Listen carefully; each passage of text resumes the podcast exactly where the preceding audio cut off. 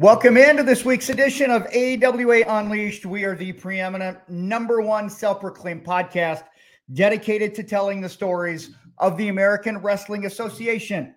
If you are watching, thank you so much. On the screen, you can see I am Chris Tubbs, and I am the one that does this part of the talking, but I don't do all the talking. There are two other people that like to talk. One of them talked for a living, the other one uh, he's more of a behind the camera, but we forced him in front of the camera for this Polish show and Mick Karch. And guys, uh, another uh, another fun podcast coming up today. Another another good show, kind of a piggyback off of last week. We're going to take a look at some of the guys that normally aren't looked at. Uh, you know, they're they're distant memories for some fans and uh, complete unknowns for other fans but we're going to give the the Devils their due. The mid card guys of the 1980s, and uh, you know when we look at that list, Joe, I know you and I were talking about it. You look at the list; some of the guys were stars before the 80s, came in here as mid card guys. Some of them came in as mid card, went on to great success. So, the world of wrestling. Very unique. And when I saw the list of names, it brought back so many memories because the 80s was that was my time in the AWA, and I worked with every single one of these gentlemen during my tenure with the AWA. So I'm really looking forward to this show. Should be fun. Yeah. All right, before we uh, before we get going, let's go ahead and you know, guys, we got to take care of the uh, got to take care of the the uh, business, as they would say. Uh, first of all, you see up in the corner, you see Sotastick. Want to thank them for being the official merchandise sponsor of AWA Unleashed. Uh, right now, they, they've got the uh, t-shirt. They've reopened the window for the hoodies because the hoodies had been sold out. I talked to them. They have uh, they've reopened the window. So if you're looking for a hoodie, uh, go ahead and go to sotastickco.com and uh, you can head to AWA Unleashed. Just click it, and uh, remember they they run a little bit snug if you're looking at the hoodie. So size up one, maybe two if you feel like you're going to add a little bit more padding. You know, some of us have a little bit extra pudding, as they would say. And uh, I know I don't know what you were looking down at, Mick, but I'm going to let that one go. Shoelace. Uh, your, your shoelace. Okay, that's we'll call it a shoelace. I'm surprised you could see it. Are we going to do a show today, or are you guys going to screw around? Well, are we recording? Oh. What? Yes, I, I, oh. I, I, might be. I might be the only. Okay, ready? Three, two, one. uh, also, want to thank uh, Seventh Avenue Pizza, you guys, and uh, want to thank them on a couple of different, uh, a couple of different fronts. Number one, uh, I know that I've heard that there are some places that have, you know, they've sold out and they're looking at restocking. Uh, I know, especially maybe up in the Duluth Superior area. but if you're outstate and you're having a problem finding it, let me know hit me up in the comments. Hit me up on uh, Twitter. My Twitter handle, um, Seventh Avenue Pizza.com. By the way, let me let me say this: if you have not had Seventh Avenue Pizza, uh, there might be an opportunity for you to enjoy some pizza. Uh, yeah, I, I know there there there will be an opportunity for you to have some pizza. That's all I'm going to say. You know, the, you know what I love to have for pizza. My favorite time it's, it's after dark. I do like to have it after dark. Uh, yes, and uh, I I don't want to see you in the dark, but I could see you guys after dark because we could eat pizza after dark. And um, and you know what? If you're gonna have pizza after dark, have it with a bunch of friends. Hmm. You know what I'm saying? That what a way to have pizza. Hmm. Best way. Best way. In the meantime, let's enlighten people with uh, some 80s mid card people. Let's uh let's do it. So today, uh yeah, what exactly um before we get to it, guys, th- these mid card guy you talked about, you know, they were maybe guys that, that were here but necessarily weren't the big stars and you'll notice some of these names went on to become pretty big stars in other territories. But before we get to that, uh, Mick, I know that there's uh, an acknowledgement that you want to go ahead and make before we get going. Yeah. Uh, Terry Mahalik uh, was a, a, tremendous photographer, lived up in Winnipeg, and he shot pictures for the AWA for decades and decades, going back to the 1970s, I think late late 1960s. Um, very instrumental in the Canadian wrestling scene as well. Uh, just a, uh, he did everything for promotions, but his his main wheelhouse was the photography, and he did a great job. And Terry passed away this uh, this past week at the age of 76. Apparently, uh, nobody knew uh, how sick Terry actually was. Was battling cancer for a while. Great guy, great friend, and another one of the old guard is gone. And Godspeed, safe travels, Terry. Wow, time time this does it to us, doesn't it? Oh man, yeah, it's awful. Life is precious. If that's one thing we've realized, life is precious. Take advantage of every opportunity and cherish every minute with your loved ones. Enjoy life because you only get one. Make the most out of it. And that's why I think that's one of the reasons why we're doing the podcast because we want to make the most uh, out of our time doing something that we all enjoy, and that's talking about the AWA. You guys were, you know, were part of it. I watched it from afar on uh, what the kids would call the uh, the television, um, but uh, the boob me, tube, the boob tube. You can look down when they say boob, Mick. No. No. okay. I'm sorry. Shoelace. Uh, by the way, okay, you know what? I'll ask about the cat later. Uh, let's get into the first name here. And this is one that people are going to recognize, and that is Dizzy Ed Boulder. Dizzy Ed Boulder came into the AWA for a very short stint uh, in the early 1980s. And coincidentally, he came in uh, on the coattails or the shoelaces of the incredible Hulk Hogan. And there is Dizzy Ed Boulder. And of course, ladies and gentlemen, he went on to fame and acclaim as Brutus the Barber Beefcake. Uh, once he ventured into the uh, WWF territory, uh, talk about a guy with a million different gimmicks over the years. Uh, whether it was in WCW, AWA, WWF, uh, you know, and and God bless him, you know, he had a disastrous accident uh, several years ago. Par- uh, a parasailer crashed into him while Ed was on the beach, caught him right in the throat, shattered his face. They had to put pins in his face, which he still has.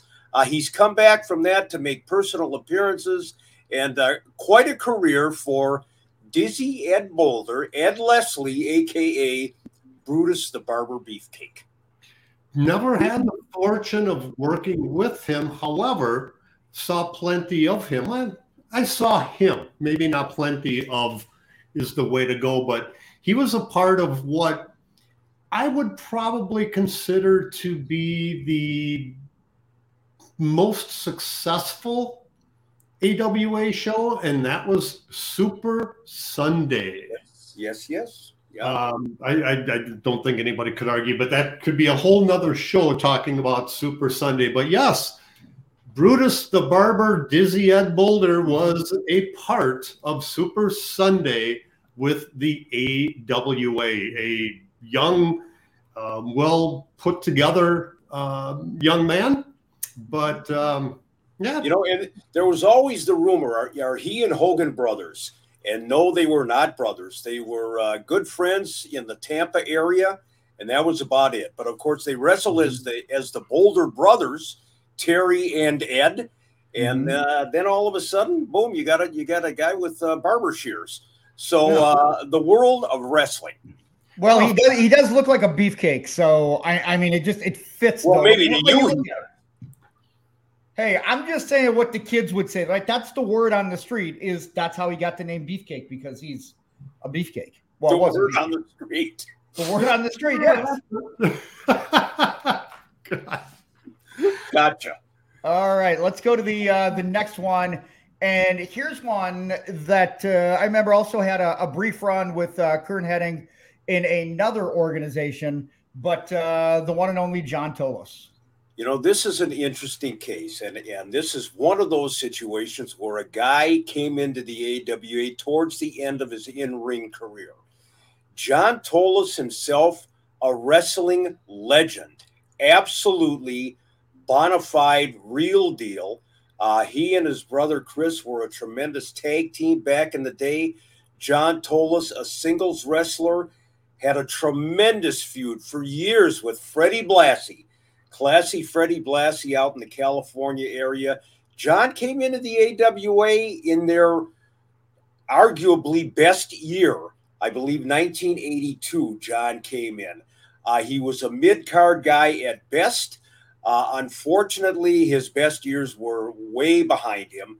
And uh, and as you said, Chris, when he left the AWA after a very short run, uh, he went into the WWF with Curt Hennig, and uh, not as a wrestler role, uh, as a coach, and that didn't pan out too well either. But in uh, wrestling history, John Tolos, yes, ladies and gentlemen, he wrestled mm-hmm. here uh, in the in the 1980s as a mid card guy. Very very short cup of coffee in and out.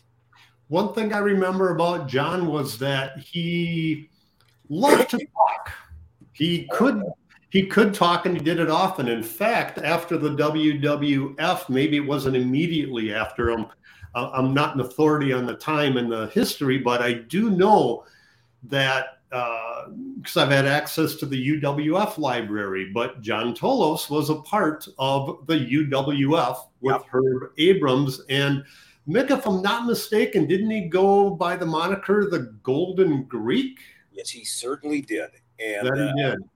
And again, I, I can't emphasize enough for fans who don't know just how big John Tolos was in this business. I mean, he was a megastar, and we had him for a very short run here in the early 1980s. Yeah, I don't remember much of John Tolos. I kind of, I, I remember him from the coach gimmick when he was working with Mr. Perfect. So I really didn't get a chance to see the prime of, of John Tolos, but you guys are, you know, you guys are, are painting him in a different picture than I think uh, a lot of fans might remember just kind of the, the, the brief, you know, here and, and then gone in WWF.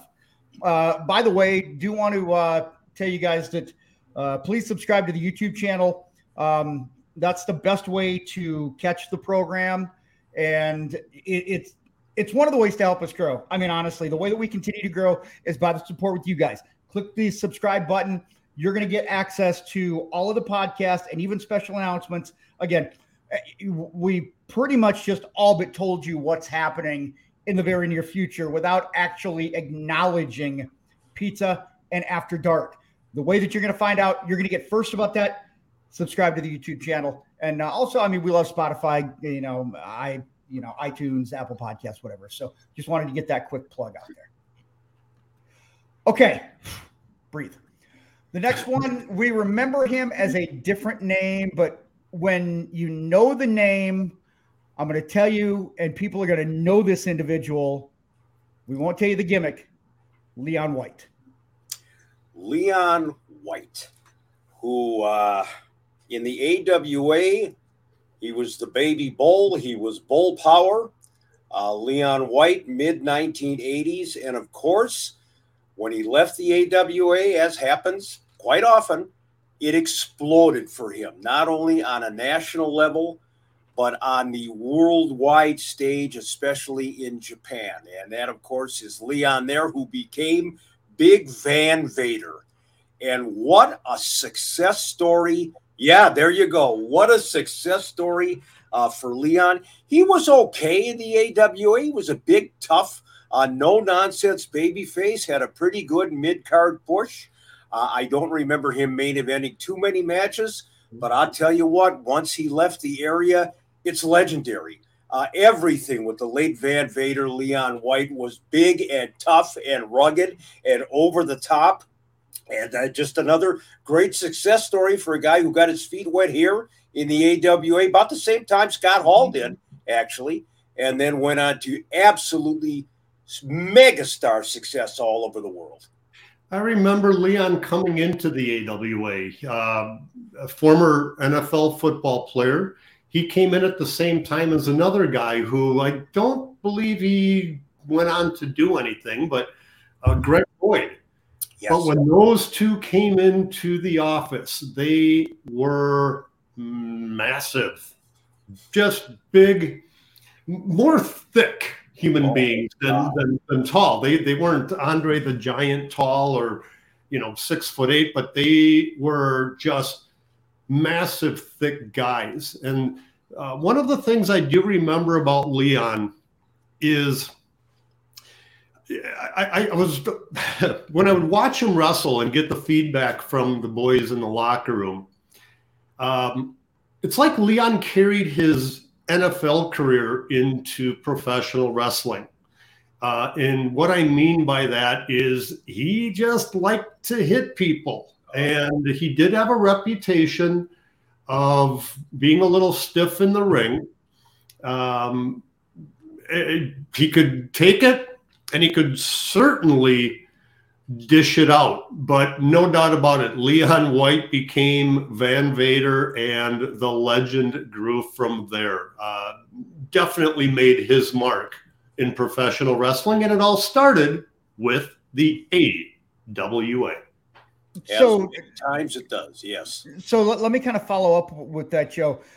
Uh, you know, when you said he came from the NFL, he kind of wanted to bring that with him from what you would hear with the boys did you ever get the sense that he had to prove himself with his toughness? Because that's something that we hear, you know, time and time and time again, just how physical and how stiff and heavy he could be in the ring. Um, initially, maybe, but that reputation carried on throughout his career. Uh, so I don't know that it was so much that he felt he needed to prove anything. I mean, Leon was a huge guy. Mm-hmm. Yeah. And there's plenty of huge guys in the business who, when they hit you, it felt like a feather. But when Leon did it, it felt like you got hit by a bull. Um, he that's just his that was just his style. And if you were booked against him, you knew you're going to come in feeling it after the match. I believe a, a couple of uh, footnotes to Leon. Correct me if I'm wrong. I believe it was Stan Hansen that uh, got into it with Leon in one of the matches, and and literally Leon's eyeball uh, was hanging out of the out of the socket at the end of the match. And then also, I think the legend of Leon kind of took a little bit of hit in the locker room in WCW, uh, courtesy of mm. Paul Orndorff uh, over the years. But uh, nonetheless, uh, in the AWA, again, this show is all about mid card guys. And yes, ladies and gentlemen, We've said it many times. The AWA has been a springboard for superstars. Leon White Vader was certainly one of them. I could have set that up by saying it's time. It's time to talk about, but I didn't. But I didn't do it. I also could have. I also could have said that you know, nah, never mind. I'll I'll tell you this one off because I, I don't I don't want to make anybody mad. But there's something I could have. I it was sitting right there, and I just decided not to not to to say anything. Uh, how how about uh, the next one, uh, JT Southern? Oh, JT Southern and and Joe and I had the uh, the opportunity uh, to work with JT Southern in the waning days of the AWA. JT uh, did much better in the southern United States actually than he did here in the AWA. Uh, he came in during those. Well, he, he, he, could have called himself JT Northern, and it would have been fine up here. He could have got to ch- change change the gimmick to the region. You know what? A, a, million dollar idea like that, and and you know you're sitting behind the microphone. I know, but, right? But uh, JT Southern um, came in at the same time that DJ Peterson was here, so it was kind of alphabet soup. JT Southern, DJ Peterson. Um, DJ Peterson was a heck of a lot better than JT Southern was. And, and JT did not last all that long in the AWA. And Joe, it was at that infamous Whitewater taping. They were doing a battle royal. And I'm sitting behind Rod Trongard and Verne Gagne as they're doing the commentary. And in the middle of this battle royal, where it's supposed to be high spots all over the place, I don't know if JT Southern put a guy in a drop toe hold or a side headlock takeover or something, but Verne gritting his teeth, said, go! And, you know, he's fired. He's fired. The man is fired. He'll never. And I thought, oh my God. In post, Joe and Albert DeRusha are going to have their hands full. But I don't think JT was around, surprisingly, much much after that. What happened? Well, l- let's cover Whitewater first, and we have many times. Uh, and this is nothing against the city of Whitewater, Wisconsin. No, no, no. Love Whitewater. But nothing good came out of that taping. It is without question the absolute worst production I have ever been involved with. God, I so want to do a watch along with the Whitewater taping. I so want to do a watch along with that. If, if anybody can get the tape, I want to do a watch along. I, am going to have to put on my dark sunglasses, but really paint them on the inside so I can't see it again because I'm going to have PTSD from it. But back to JT Southern. So, um, Vic, you're right. JT's in ring abilities were certainly questionable. I, I, will give him credit. I did like his promos. He could do a decent job on the mic.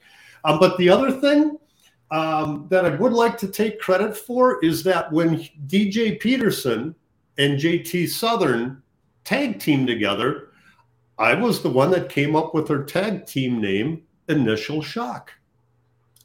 That is the best part of that tag team. well, the name that you gave him. Yeah, oh Peterson, I got nothing against DJ. And JT was a nice guy. He yeah. was. Yeah, you know, no, no, you're you're right. I mean, both DJ and JT very nice. Uh, he, he just wasn't a polished, accomplished professional wrestler. Mid card guy in the AWA about 1987, 1988. The legend that is JT Southern. I, I'm so I I cannot get this vision of a big battle royal going on and somebody applying like a drop toe hold in the middle of the ring. Like, yeah, it was I mean, in, my, in my mind, in yeah, my it, mind, it's just. it's all of a sudden you got like a scientific uh, 60 minute Iron Man match. You went off went off rogue on your own there, you know, amongst the other 18 guys. So uh, it, not a good thing. And like I say, I have a feeling that JT's uh, bag was packed pretty quickly after that Whitewater event. Let me say it, it just it sounds like you're playing a video game and you hit the wrong button and you're trying to like punch and kick and all of a sudden you're like just jumping in the middle of the ring and it's the story of my life but go ahead with the next guy. Let's go with uh, someone that we know uh, both he and his brother uh, rob rechsteiner rob rechsteiner again you talk about a guy who exploded on the national scene. And, you know, I don't even have to tell you who he is. You get the last name Rechsteiner, and uh, you, you, you put two and two together. Uh, the dog faced gremlin, Rick Steiner, uh, Rob Rechsteiner, he and his brother Scott, two tremendous amateur wrestlers from the University of Michigan. Uh, when he came into the AWA, this is the mid 1980s about the time that Verne was kind of venturing into that pro wrestling USA concept and a little bit beyond that. Uh, Mid card guy showed a lot of potential, but again, boom, couple of years later, here he is on uh, national on the national stage, uh, working with WCW as part of the Steiner brothers, one of the legitimate tough guys, and that is for real in the history of wrestling business. But again, got that uh, springboard here in the AWA. Well, it's it's tough to say that a successful, legitimate amateur wrestler who's had quite a bit of success there is not a tough guy. Yeah, um, I, have long said um, you, you, you you you don't mess you don't mess with a wrestler, and in this in this case, an amateur wrestler because they will tie you up like a pretzel before you're able to put the extra cheese on it. Um, the the Steiner brothers, they uh, they came in. They were in for about I want to say it was either two or three interview days, but not really pushed much here. Um, sadly, um, I don't know that they would have stayed, knowing that that the direction the AWA was. Why, why, why, do you why do you feel that they weren't pushed? Because those, I mean, college athletes and especially wrestlers seem like that would have been right up Verne's alley.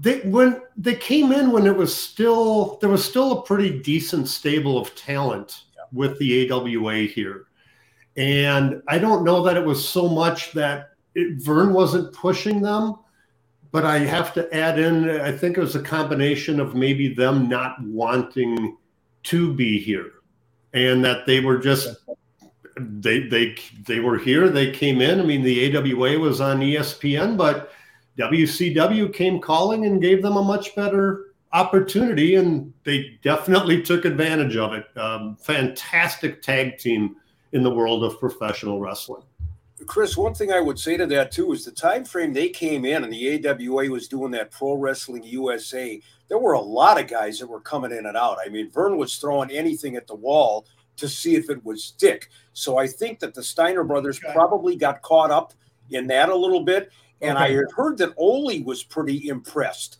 with both of the Steiner brothers. So, you know, everything came to fruition for them, and I'm sure they don't regret one minute of it. No. Well, I yeah, I, I, was just curious, but yeah, when you've got an influx of guys and you're just trying to fill these shows, I mean, naturally, you, are probably going to let a few guys go through. You, you look back, you're like, damn, yeah, those guys were legit, but they get overlooked because you're just trying to like. It seemed like literally you're just trying to keep the vote from not sinking. Well, and who knew? You know, it's, it's yeah. It, well, exactly. Hindsight twenty twenty. With Leon White, you know, these yeah. guys all of a sudden just explode when they go someplace else. So uh, again, the Steiner brothers had a chance to interview them one time at Met Center. Great guys, funny as hell, and uh, mm-hmm. Rick Steiner certainly a tough guy. And his uh, son doing uh, okay from what I hear as well. I believe he is. Yes. All right. Uh, Bron Breakker, by the way, uh, the NXT champion in uh, WWE. All right. Uh, let's get to the next one. Uh, the Mongolian Stomper. Here's another guy. The Mongolian Stomper by the time he came into the AWA, he had about 30 years behind him in the wrestling business. And he was a major superstar. And that's the late Archie Gouldie, uh, the Mongolian He wrestled everywhere. He wrestled literally all over the country and into Japan. And he came in as part of Sheik Adnan El-Kaissy's army uh, back towards the end of the uh, the glory days of the AWA, along with uh, with John Nord and Boris Zhukov and guys like this. Again, by that time, uh, Mongolian Stomper's best days were behind him, but he was a consummate heel. I mean, talk about a you know your legitimate, no nonsense, straight ahead, eye gouge, kick to the groin, uh, tough guy. Wound up after he became after he left professional wrestling. I believe he was a sheriff uh, down in the southern part of the United States. And, you know, if this guy pulls you over for going 32 and a 30, you better kiss his ass. You know what I'm saying? Uh, but uh, Archie Gouldie, again, legendary in wrestling and in Japan, big superstar, cup of coffee in the AWA. I was surprised. I did not know that he became, he went into law enforcement after yep. his wrestling career. Um, what's, what surprises me about that is he was really sort of quiet and kept to himself when he was with the AWA. On interview days, he wasn't uh, boisterous like a, uh, a Buddy Rose or, or heck, I can name 20 other guys. Sure. Archie just went in there and he did his shtick. He never talked on a promo with the AWA. He would come out there. He had his little uh, spring that he would, you know, continue to do his uh, on-camera workout on, and he was put together, even though he was at the end of his career. Archie was solid. He sure was. Just very solid. So, um, but very nice guy, just very quiet, kept to himself, did his job, took his payday, and apparently went on to into law enforcement. But yeah, fantastic overall career. No doubt, no doubt about it. All right, let's get to the uh, the next one, guys. Nick Kiniski. Nick Kiniski. God, I love Nick Kiniski. Um, I don't know how long Nick lasted in the wrestling business, Joe. Maybe you know better than I do. Uh, but he came in, of course, in the AWA when I was there in 1987. He teamed up with Mr. Magnificent Kevin Kelly, and they had a pretty decent run as a tag team. They were managed by Medusa Miceli and old slick Nick Kiniski, uh, a great kid. He was a pretty young guy at the time. He, of course, is the son of the legendary Gene Kiniski. And uh, uh again, ESPN, AWA, Showboat Days, great springboard potentially for somebody in the wrestling business. But then it kind of flatlined for Nick Kiniski. And the one thing that I remember about Nick, boy, we would catch those 7 a.m. flights back to Minneapolis the next day.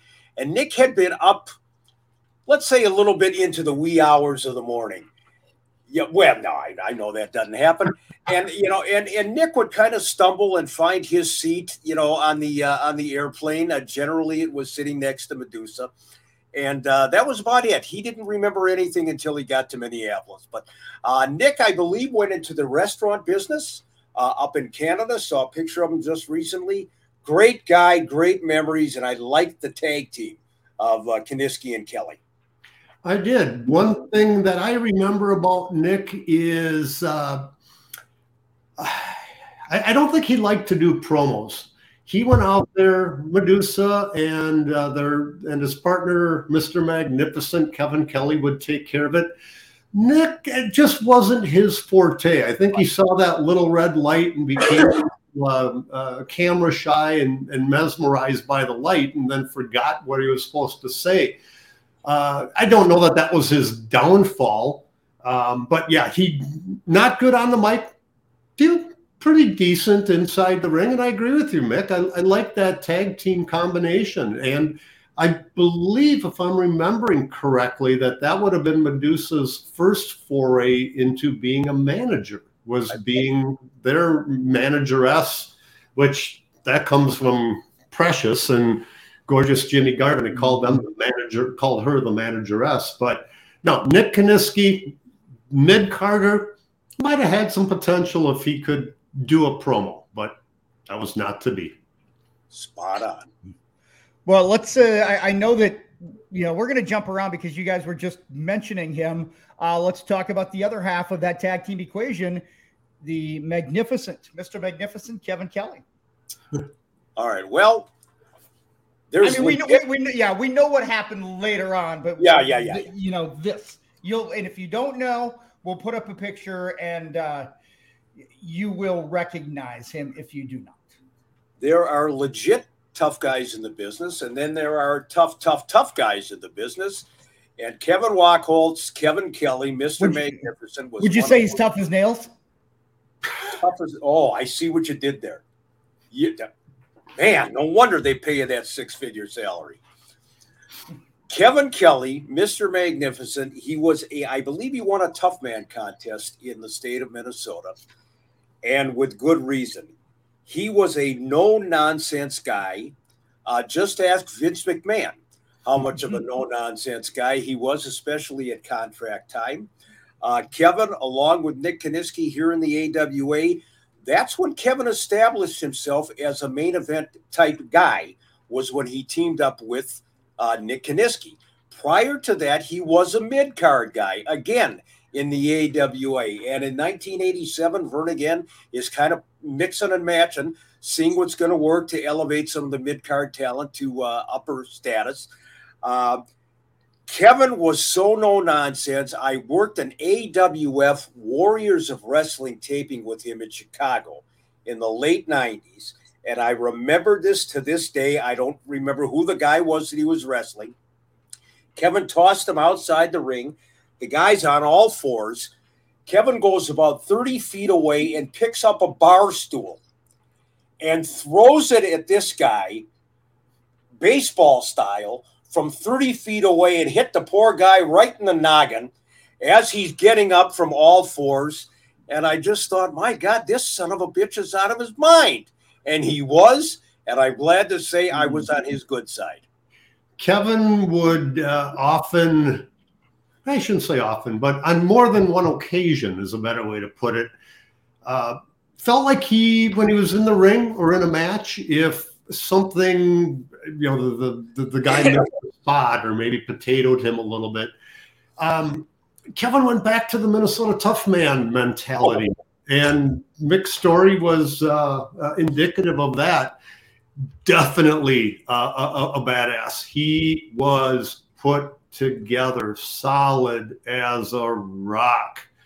Um, all right on the mic, but there's a reason that they put Medusa with them, even though she was just in green in the business herself. Um, they needed uh, th- they needed a, a microphone um, for somebody to talk, and that was Medusa. Kevin was better than Nick on the mic, um, yeah, but you know, still nothing spectacular. And if I'm not mistaken, uh, he's actually now in his later years.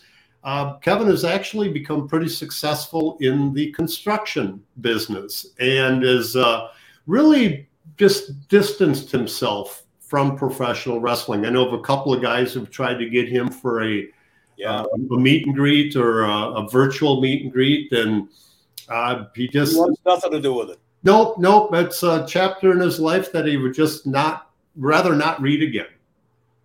There we go. All right, let's get to the uh, the next one, guys. This is an individual that uh, he was actually honored at the AWA reunion uh, last year, and this is the Wild Alaskan, Rick Renslow. Rick Renslow deserved much better in the business than we than he got. And you know, I have talked about Rick about the kind of a guy he was, stand-up guy, uh, to be sure. He was uh, again one of these mainstays on AWA TV that made it to the, as they call them, the house shows at the uh, Civic Center or the auditorium. Teamed up with Dave Wagner, uh, for a little while here in the state of Minnesota. They wrestled as the Wild Alaskans. And uh, Rick, later on in his career, uh, when he owned a trucking company, Renslow Trucking, in, uh, in uh, St. Paul, Minnesota, uh, Rick would come out and he would wrestle as Big Bad Trucker Daddy.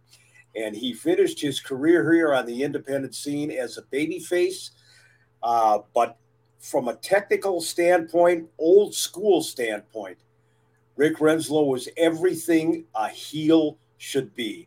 From turning to the fans and saying, shut your mouth when they weren't saying a word, which of course would ignite them and get them all aggravated, to the thumb in the eye, to the, you know, he's pulling my hair, whatever. I loved Rick Renslow, not only as a competitor, but as an individual. And I think he, he deserved more than he got in the business. I, I, would say that that tag team did. I remember watching them come out as the Wild Alaskans, and I'm like, hey, this is sort of a cool gimmick. Of course, it was a squash match because it was on uh, All Star Wrestling from the TV studio. But Mick, he hit it on the head. Rick Renslow, as a person, as nice of a guy uh, as I've worked with in the industry.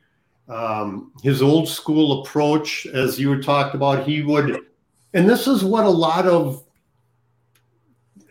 shall we say today's wrestlers i mean that you know that that includes from the 90s to now but a lot of the guys don't know how to work the crowd and and acknowledge them. They come out they're their badass self and they think that that's enough to get heat on you.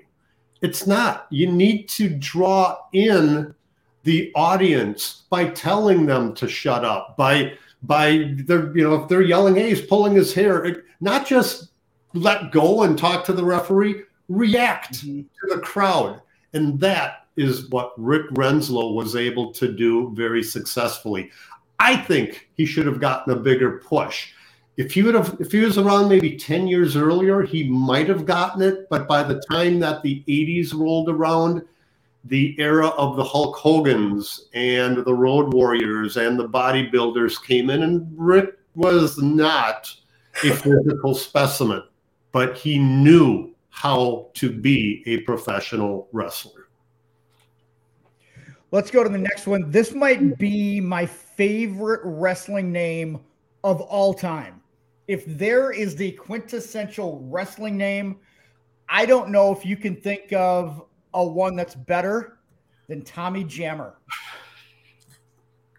Well, he did have that going for him. Uh, Tommy Jammer, I love the guy. Uh, Tom Walsh, I believe he was uh, from the Twin Cities metro area here. Uh, Tommy worked extensively at Eddie Sharkey's PWA, and then, of course, when Verne was was kind of uh, looking around for talent to supplement the guys that had left, uh, he went to Tommy Jammer. They, they call him the California Kid uh, in the AWA. He came into the ring, uh, you know, with the with the surfboard or with the skateboard, and he he did very well for himself as kind of your typical, you know, surfing, you know, milk toast babyface. Um, he's another one of those guys, Joe. Maybe 10 years earlier, 15 years earlier, might have been a better wheelhouse for him. But by that time, you know, Tommy Jammer, he was relegated. He, he did some, you know, pretty high profile matches, but nonetheless, uh, at, at very best, Tommy was a mid card guy in the AWA and a personal friend of mine. Love the guy, nice kid, but one of those uh, asterisks in the uh, the footnotes of the AWA. Yeah, would he have made it if it was in a different era? Um, I'm not sure. Uh, well, look at it this way: I better him than that rock and roll guy. Without a doubt, without a doubt. Um, Tommy, great looking kid, good looking kid, put together. Um, could actually work pretty well in the yeah. ring as well. Um, who is it? Oh, um, God, who is? Who did he tag team with at the end here? Um, he was a little bit shorter. He had darker hair. Oh, you're oh, killing me. It's driving me crazy. I, maybe the fans will know. But anyway, um, Tommy. I, Did he ever cut a promo? I don't remember. Uh, that's what I was trying to get into in a very polite way. Uh, another one of those guys who just he was like a deer in the headlights when it came to cutting a promo.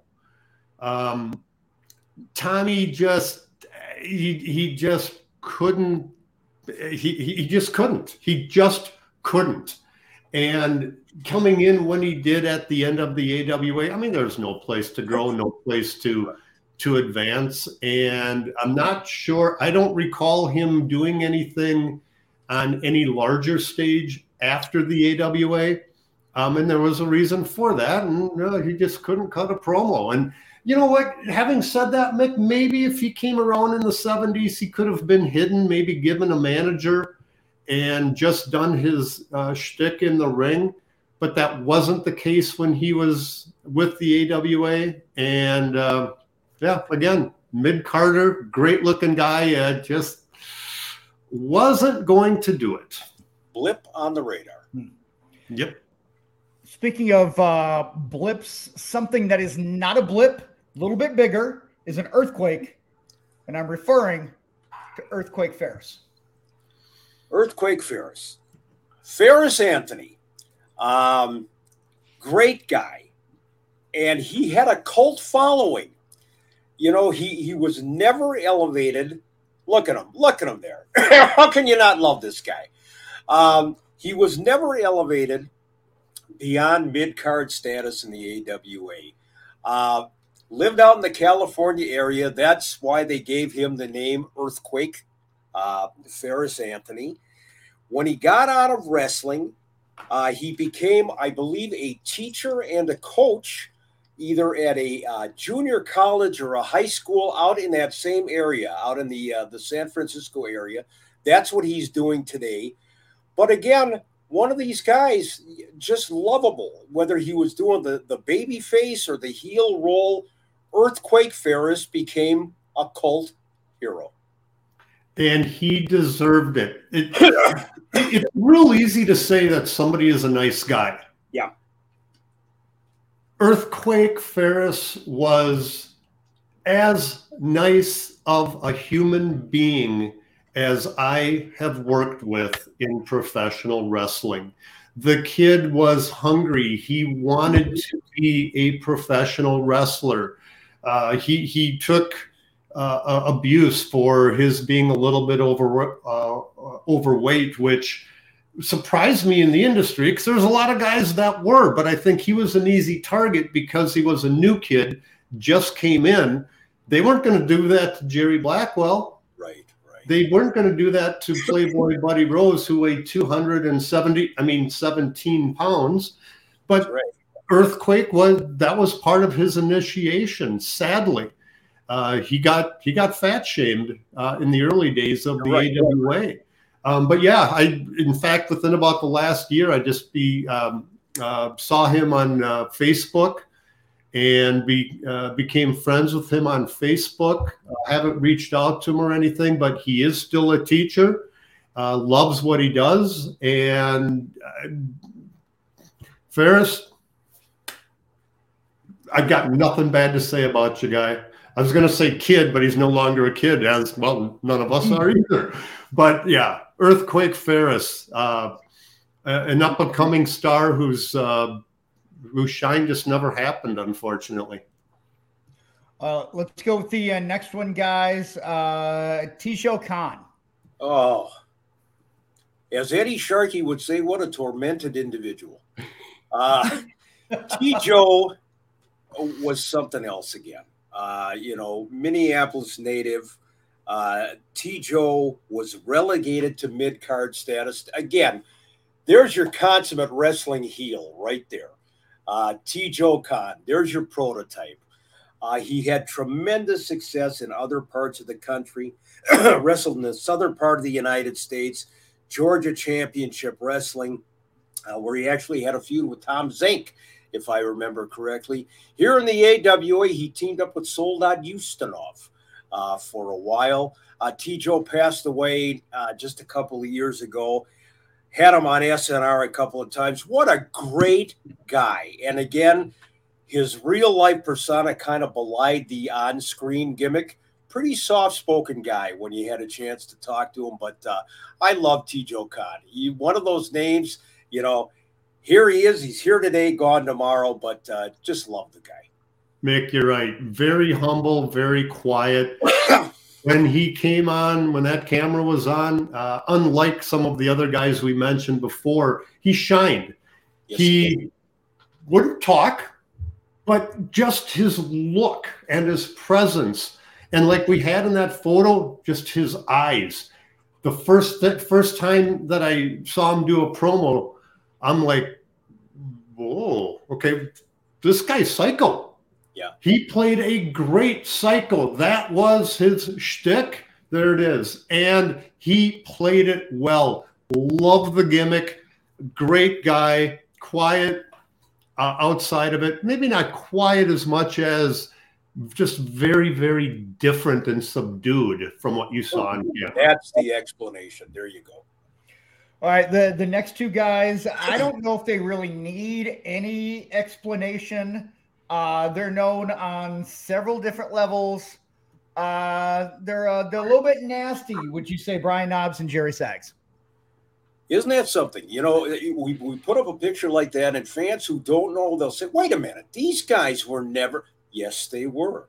They were mid card guys when they started out in the AWA uh, Brian Knobbs and Jerry Saganovich, uh, better known as Jerry Sags, the Nasty Boys, started here doing uh, doing favors for the guys, uh, putting over guys, putting over the talent on a mid card basis pretty consistently in the AWA. I believe that Sags actually refereed a couple of matches here, uh, you know, uh, high level matches at the St. Paul Civic Center. But needless to say, I think it their career took a turn an upswing. Uh, when they left the AWA area, they started to get some traction here before they left. They were starting to get established, but of course, once they left, the sky was the limit, and these guys delivered. They started in the AWA. They were trained by Brad Rheingans, if I'm not mistaken. Correct. They started shortly after I started my career. They came around in about 1986 uh, they quickly got elevated about, I would say, about a year, maybe 18 months later, as the defections, shall we say, uh, the talent started leaving. And it's like, well, we need a tag team. So they got thrust, uh, young guys. They got thrust at a, in the AWA, I think, unlike any other tag team that I ever witnessed or was able to work with. And that's because, well, the, the, the talent pool was thin they needed somebody. They had a decent gimmick and they went playing.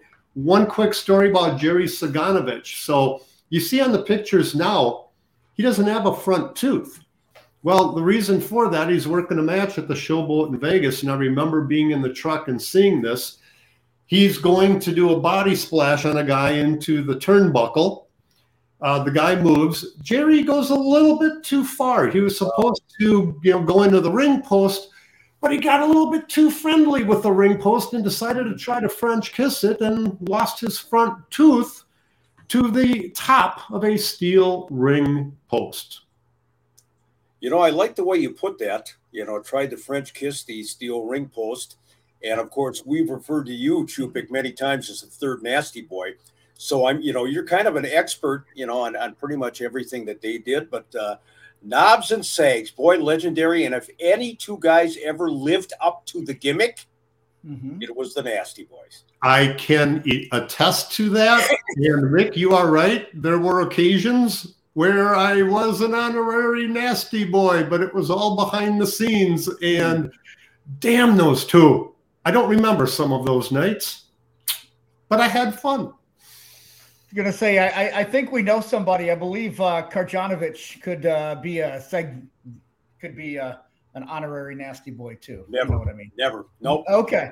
Guys, right. pristine. Pristine is a new fallen snow that a dog just pissed on. right. Anyway. Hey, how about uh, Sergeant Jacques Goulet?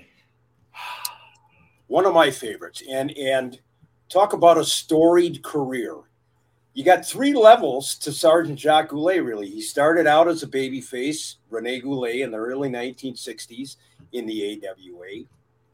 Uh, came in in the 1970s as a heel. Uh, he was part of the a tag team called the Legionnaires. Uh, did extensive work for Dick the Bruiser and uh, in the Chicago area.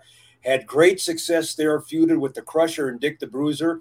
When he came back in the 1980s, he feuded with a guy that came into the ring with a with a uh, boombox, and uh, this guy called Sergeant Jacques Pepe Le Pew uh, as a gimmick and threw a big stuffed skunk at him. Uh, but Rene Goulet, who passed away a few years ago, one of the most underrated ring generals. I'm telling you, this guy was the real deal. And sadly, towards the end of the run, again, you're in a mid card program with this, uh, you know, rock and roll guy. Uh, Rene deserved main event status, and uh, he was a consummate professional, no doubt. He definitely knew his way around the ring as well as on the microphone. Oh, yeah. Why he didn't get a bigger push here at the AWA, excuse me, um, I, I don't know. It was before my time. But when he came back as a heel and when he was Pepe Le Pew, I loved that angle. I really did. That was like, and oftentimes, if it wasn't the, the the first match, it would be the first or second match at the old St. Paul Civic Center, and it was good. It wasn't just a throw-in match. There was actually a gimmick or a storyline behind it. So very entertaining. Sergeant Jacques Goulet, Pepe Le Pew, R.I.P. My friend. All right, let's uh, go to a couple more here before we wrap it up. Uh, this one, the last name synonymous with wrestling, but uh, let's go to uh, David Sammartino. David Sammartino. You talk about blips on the radar in the AWA. This is again in the Pro Wrestling USA days when Verne was trying to bring in any guy with a name, and uh, he brought in Sammartino. Unfortunately, it wasn't Bruno. Uh, it was David Sammartino. David was one of those guys that just did not live up to the hype. Uh, you know, awfully big shoes to fill. Let's be honest about it. You're, you know, you're coming in as Bruno Sammartino's kid. Uh, David was a pretty decent hand in the ring, uh, but unfortunately, outside of the East Coast, where his dad had established that uh, tremendous career. David just didn't quite make it here in the AWA. Joe, you know, you, you recall him very well. Yeah, I, think the, the issue with David and uh, him not being able to get over here was he only had the name Sammartino. He was he was a good worker in the ring, could not cut a promo, was not comfortable doing it, but there that that that was it. He was David Sammartino, this very short, stocky guy. And that was it. He was sort of a dime a dozen. If he wouldn't have had the Sammartino last name, I don't think he ever would have been here in the AWA. Just just didn't quite have it. And sadly, I think um, Uh, David's no longer with us uh, either, is he, Mick? I, do, I don't know. Uh, I know that he was pretty sick for a while. I saw some, uh, you know, uh, more updated pictures of him on the internet, and uh, he didn't look that good. But I, I'm not sure. I, I think he may still be around. But uh, but you're right. There was something something with him. But again, in the you know the annals of the AWA, in and out that uh, revolving door. Yep. Yeah, I, I do believe that uh, he is uh, he's still with us. Fortunately, so, uh, my, my mistake. Thank you for still being with us, David. There you go. and uh, the, the the last one, I know someone that uh, you guys know, uh, Chris Markoff. Chris Markoff. His last run in the AWA area, I believe he was kind of aligning himself with Boris Zukov. And Chris would come out and, you know, uh, of course he would, yeah, oh God, look at him. Chris would come out and he would point to Boris's noggin. And of course he would say, look at the size of the man's head. you know, and that was kind of the, the gist of the interview, putting over the size of the, the melon of uh, Boris Zukov. But Chris Markoff, an illustrious career in this business. Uh, started off in the AWA in the 1960s. Uh, he was the third Dolly sister with Larry Hennig and Harley Race, feuded with the Crusher. Uh, came back in the 1970s into the 1980s. And, and I always used to kid Chris. His interviews did not change one iota from the 60s to the 80s into the 90s except for the fact that somewhere along the way he moved from Yugoslavia to the Soviet Union. So that part of it changed. But Chris would come in every time, and his, his standard line, he would say, For every kick it, for every punch, I gotta give you double. well, God love him. Uh, Chris Markoff made a lot of money in real estate here in the state of Minnesota. He lives in Florida during the winters. Imagine that comes up here in the summertime, and one guy I would love to get on this podcast. I would love to as well. I have not seen him since my wedding, believe it or not. He was there because he was friends with my parents. Uh, they were part of the the PNA in North uh, Northeast Minneapolis, mm-hmm. and Chris and his wife would attend some of the meetings and the big events that they would have, the dances and so forth. And I remember meeting Chris before I was with the AWA and then saw him with the AWA. And then lo and behold, years later, he's at my wedding. Nice guy, great guy. Um, you know, part part of the, the whole Slavic region. And uh, uh, have not seen him now in in shit. What's it been about twenty four years? I would love to get Chris on this podcast. The, the, the last time I saw Chris, he was at a uh, Minnesota Hall of Fame induction for Stan Kowalski a handful of years ago, and Chris looks great. Hasn't changed a bit. And again, Chris would always come out and say, "The Russians is coming. They are here." and I always wanted to say, make up your mind, Chris. Are they on the way or are they here? But God love Chris Markoff. Yes. All right, so uh, that'll wrap up our mid card guys of the '80s. Hopefully, you guys uh, enjoyed the last couple weeks, kind of going down memory road and uh, remembering maybe some of the individuals that went a little bit under the radar. Yeah, maybe yeah, maybe Chris Markoff is uh, is somebody that uh, that we can get on. Uh, next week, I know that is is it locked in that we're we've got somebody who never worked in the AWA but is very familiar to wrestling fans and especially those in the Twin Cities. I think we can say that. Should we err on the side of caution and just not mention his name, but give him that build up? Yeah, yeah. Um, Whatever card, you're comfortable with. Card subject to change. All right. Card subject to change, but right now We've got him locked in. Barry Darsow.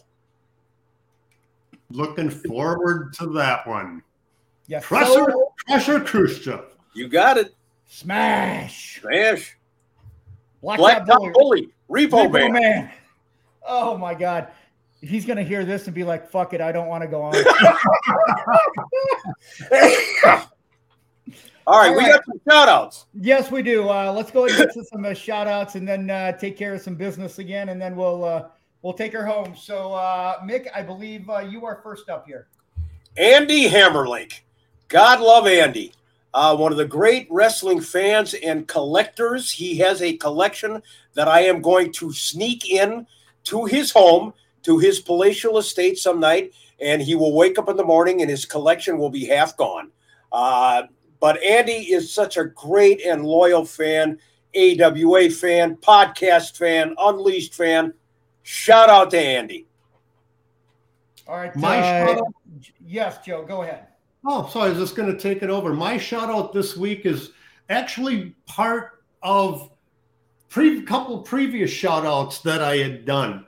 Uh, this guy, uh, and, and I added him in this week because his friends call him Sarge after Sergeant Jacques Goulet. So I thought it was a perfect opportunity to give my shout out to a longtime AWA wrestling fanatic, Todd Peterson of Inver Grove Heights. And uh, I'm going to go to uh, Chicagoland with mine and uh, John LaRocca. Uh, hopefully, I said your name there uh, correctly, John. If not, I apologize. You can let me know.